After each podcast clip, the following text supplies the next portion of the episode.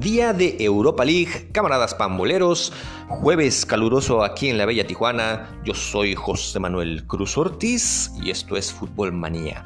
Entremos entonces en cuestión, vamos a desmenuzar lo sucedido el día de hoy en la Europa League, encuentros de ida de los cuartos de final. Granada contra Manchester United en partido disputado allá en España, un equipo como el Granada, que es básicamente una escuadra acostumbrada más que todo a jugar en las divisiones de ascenso del balompié español. En este momento, de hecho, se encuentra viviendo su máximo esplendor como escuadra profesional, disputando partido de cuartos de final de Europa League ante un gigante europeo como el Manchester United. Así que entonces eso le da contexto y dimensión a lo que en tentativa pudiera ser el partido más importante en la historia del Granada. De otro lado, tenemos entonces al Manchester United que es un gigante dormido, en este momento no se encuentra en su mejor brillo por decirlo así, estamos en la época post Sir Alex Ferguson, sabemos que eso significa entonces eh, momentos grises en sí para este Manchester United. En fin, esto es un torneo de cierta manera de consolación para esta escuadra y con ese contexto es que se disputó este partido. Al final de cuentas, la victoria fue 2 a 0 en favor de los Red Devils, que se llevan una extraordinaria renta en este partido de ida para poder defender entonces la vuelta allá en Old Trafford de una manera pues bastante favorable por decirlo así final de cuentas entonces Granada hizo su chamba pero se quedó corto el día de hoy. Debemos hablar por supuesto que el plantel de Granada es corto, ya lo sabemos, sin embargo el día de hoy lo fue quizás aún más y hablándolo en el estricto sentido literal. El día de hoy Granada pudo poner a disposición en realidad solamente a 16 futbolistas, contando obviamente los titulares y los suplentes, no es muy amplio tomando en cuenta que ahora se permite en esta época post pandemia del COVID tener banquillos mucho más grandes que los que se tenían en el pasado. Manchester United tenía básicamente 20 eh, futbolistas a disposición el día de hoy con una banca eh, muy nutrida. Eso pues ya es una cierta diferencia ¿no? en favor del United en este sentido. Aparte de que de por sí el plantel de Granada no es tan rico en cuanto a la plantilla, en cuanto a cuánto vale cada jugador, la experiencia que tiene y demás. Así entonces el Granada afrontó este encuentro en el que, por cierto, del lado del Manchester United, De Gea fue titular y esto es eh, de mencionarse porque normalmente Henderson ya en el último mes, mes y medio se había hecho con la titularidad en la portería del Manchester United en los partidos importantes pues había jugado. En este caso De Gea recibió una oportunidad, una de las últimas quizás que pueda recibir como arquero titular del Manchester United y bueno, al final de cuentas pudo mantener el arco a cero, a pesar de que por ahí tuvo una jugada muy dubitativa en donde estaba metiéndose en problemas donde no los había, pero bueno, así es actualmente este portero español.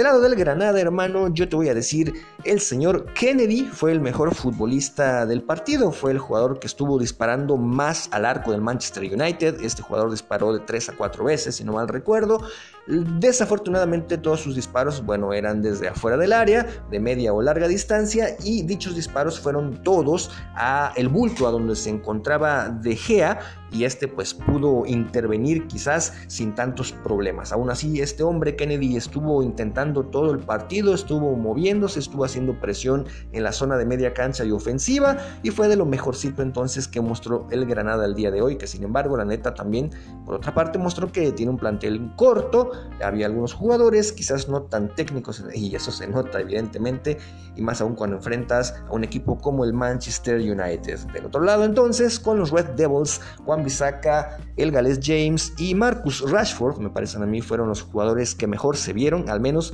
los que mantuvieron cierta constancia durante todo el partido y que no hayan sido únicamente de destellos, ¿no? Al final de cuentas, Rashford es precisamente uno de los anotadores el día de hoy, en una muy bonita jugada, asistencia de Lindelof desde la zona defensiva, pase largo de casi 50 metros, eh, básicamente recordando la asistencia que le da Tony Cross a Vinicius el día de ayer en la Champions League, muy parecida, nomás que la diferencia aquí es que Rashford eh, la baja con su pierna, ¿no? Y Vinicius en ese momento lo hizo con el pecho. Bueno, Rashford la baja, se acomoda, aprovecha su velocidad y luego define muy bien de parte externa con su pierna izquierda. Muy bonito gol de parte de Rashford, quien tuvo un partido interesante. Y ya, bueno, por cierto, el otro gol lo anotaría Bruno Fernández, el mejor jugador del United en la temporada con bastante suerte en realidad, ¿eh? porque de hecho pues este penalti sucede casi que por accidente, por una mera distracción de la defensiva del Granada, que se encontraba defendiendo una jugada a balón parado en su propia área y uno de los jugadores entonces del Granada pues termina por pisar a un jugador del Manchester United, y también le da pues un ligero manotazo, casi más una caricia en la cara, pero bueno, esto es suficiente para que se decrete evidentemente el penalti y bueno, de esa manera tiene este disparo el equipo de los Red Devils. Ya en el cobro la ejecución del mismo, hubo también mucha, mucha suerte Bruno Fernández porque pues no le pega del todo fuerte, el balón no va tan colocado, sí va cruzado y pues el arquero como que se confía tantillo de que ya llegó a la pelota como que quiso quedarse con ella, eso es lo que yo veo en el análisis de sus movimientos, sin embargo no logra quedarse con ella, esta se le resbala dentro de las manos y pues se le va a gol, ¿no? Al final de cuentas aquí el arquero colaboró porque pudo quedarse con la pelota o pudo detenerla, quizás habría sido lo correcto desviarla en lugar de tratar de quedarse con ella y en fin, esta anotación ya cerca del final del partido redondea un 2 a 0 que es un excelente resultado para el Manchester United porque es un resultado de visitante, dos goles de distancia, por supuesto ahora sí más que bien parado para defender la vuelta y bueno, el Granada veremos qué tan competitivo se hace en la vuelta, yo creo que lo van a hacer hasta un poquito mejor porque sabemos el United es un equipo tremendamente irregular y que de local de hecho suele sufrir bastante, así que papá, yo no me sorprendería de que en la vuelta tuviéramos por ahí un empate o inclusive una victoria por la mínima creo yo de Granada, pero al final de cuentas esta distancia de 2 a 0 en la visita va a ser suficiente, creo yo, para que el Manchester United pase a la siguiente ronda, no sin sufrir. Ojo con eso. Bueno, vamos de bolón ping-pong al otro gran partido que hubo hoy en la Europa League. El Ajax recibió a la Roma, un partido que bien podría ser de Champions League, pero bueno, el encuentro fue interesante, estuvo divertido, pero también tuvo evidentemente sus detalles y puntos eh, pues notables. El primero de ellos es que el Ajax tuvo que jugar con su tercer portero, Sherpen, quien de hecho hizo su debut en torneo europeo con el Ajax, un juvenil de 21 años, arquero muy alto, sobrepasa los 2 metros, pero evidentemente con poca experiencia en el máximo nivel del fútbol. Y eso tuvo mucho que ver en el partido, un mundo, ¿eh? Y es que este camarada Sherpen se equivocaría de forma grosera para uno de los goles de la Roma. Un eh, pues un gol bastante, bastante patético, la neta, pero bueno, esto llega a suceder. Me refiero al gol de Lorenzo Pellegrini, el primero de la Roma, el que empataría el encuentro en su momento. Y es que, bueno, sucede que Edson Álvarez, antes de esta jugada, pues, se equivocó en una recepción, igual que el Tecatito Corona ayer con el Porto, desafortunadamente, se equivoca también aquí entonces Álvarez en la recepción, se le va un poquito larga y la pierde la pelota en la salida, evidentemente, de su equipo trata de recuperarla y pues comete falta sobre Pedrito Rodríguez. Y bueno, ahí en las inmediaciones del área se decreta una falta. Quien va a cobrar ese tiro libre es Lorenzo Pellegrini, quien la neta pues le pegó, pues, ay, ¿cómo decirlo? No le pega del todo bien. El disparo va casi al centro de la portería, tantito escorado hacia un costado, pero pues va al centro y sin tanta potencia.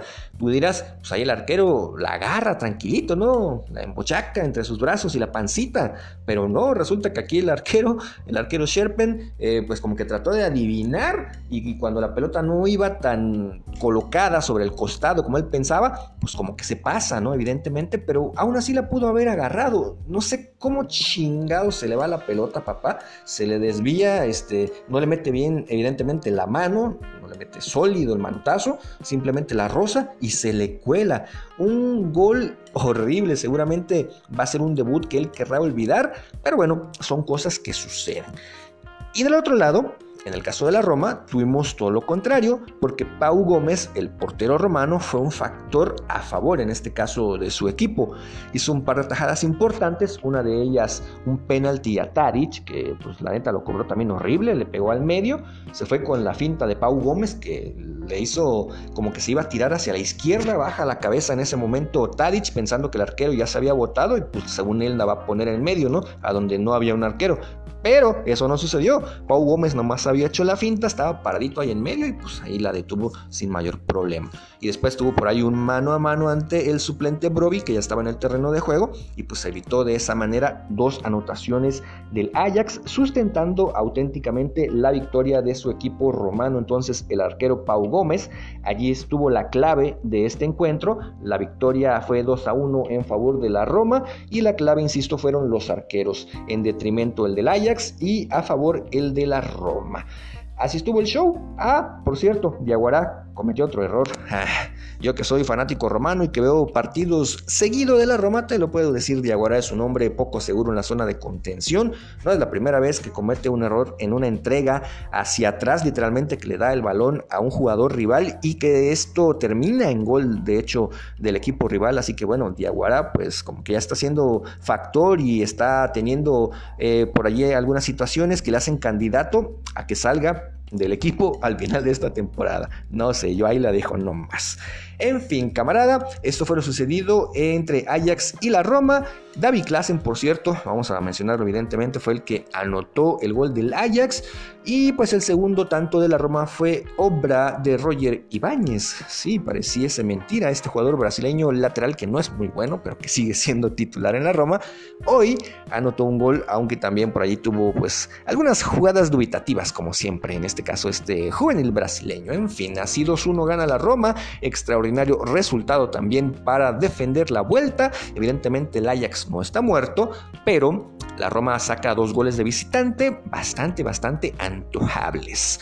Y bueno, pues qué pasó en los otros dos partidos que tuvimos el día de hoy. El Arsenal de local recibió al Slavia Praga, empate 1 a 1. Increíblemente entonces el equipo de Arteta, a pesar de que estuvo llegando y llegando y llegando al arco rival, no la metió más que una sola vez.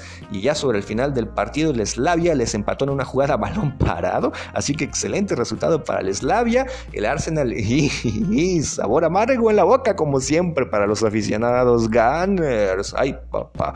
Y bueno, en el último partido del día de hoy de la Europa League, partidos de ida de cuartos de final, Dinamo Zagreb recibió allá en Croacia al Villarreal y la victoria fue un gol a cero para el equipo español. El gol fue de Gerard Moreno Balaguerro cuando no de penal. Entonces 1 a 0 ganan los españoles, buen resultado, gol de visitante, victoria, se adelantan y pues de cara a la vuelta van entonces bastante bien parados los españoles. Un partido este muy parejo, eh, muy peleado, ríspido y que pues al final de cuentas le da un extraordinario resultado al Villarreal. Y en resumen, pues como puedes ver hermano, hermanita pambolero, todos los visitantes el día de hoy sacaron muy buenos resultados.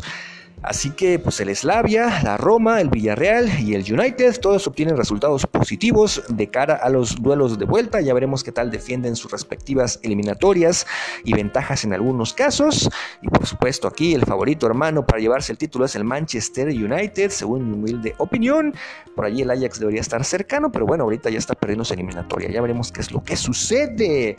Por mi parte, camarada pambolero, esto es todo. Esto ha sido Fútbol Manía. Dale like, y déjame un comentario. Te lo voy a agradecer bastante y por supuesto nos estamos reencontrando en la próxima edición de Fútbol Manía. Bye bye.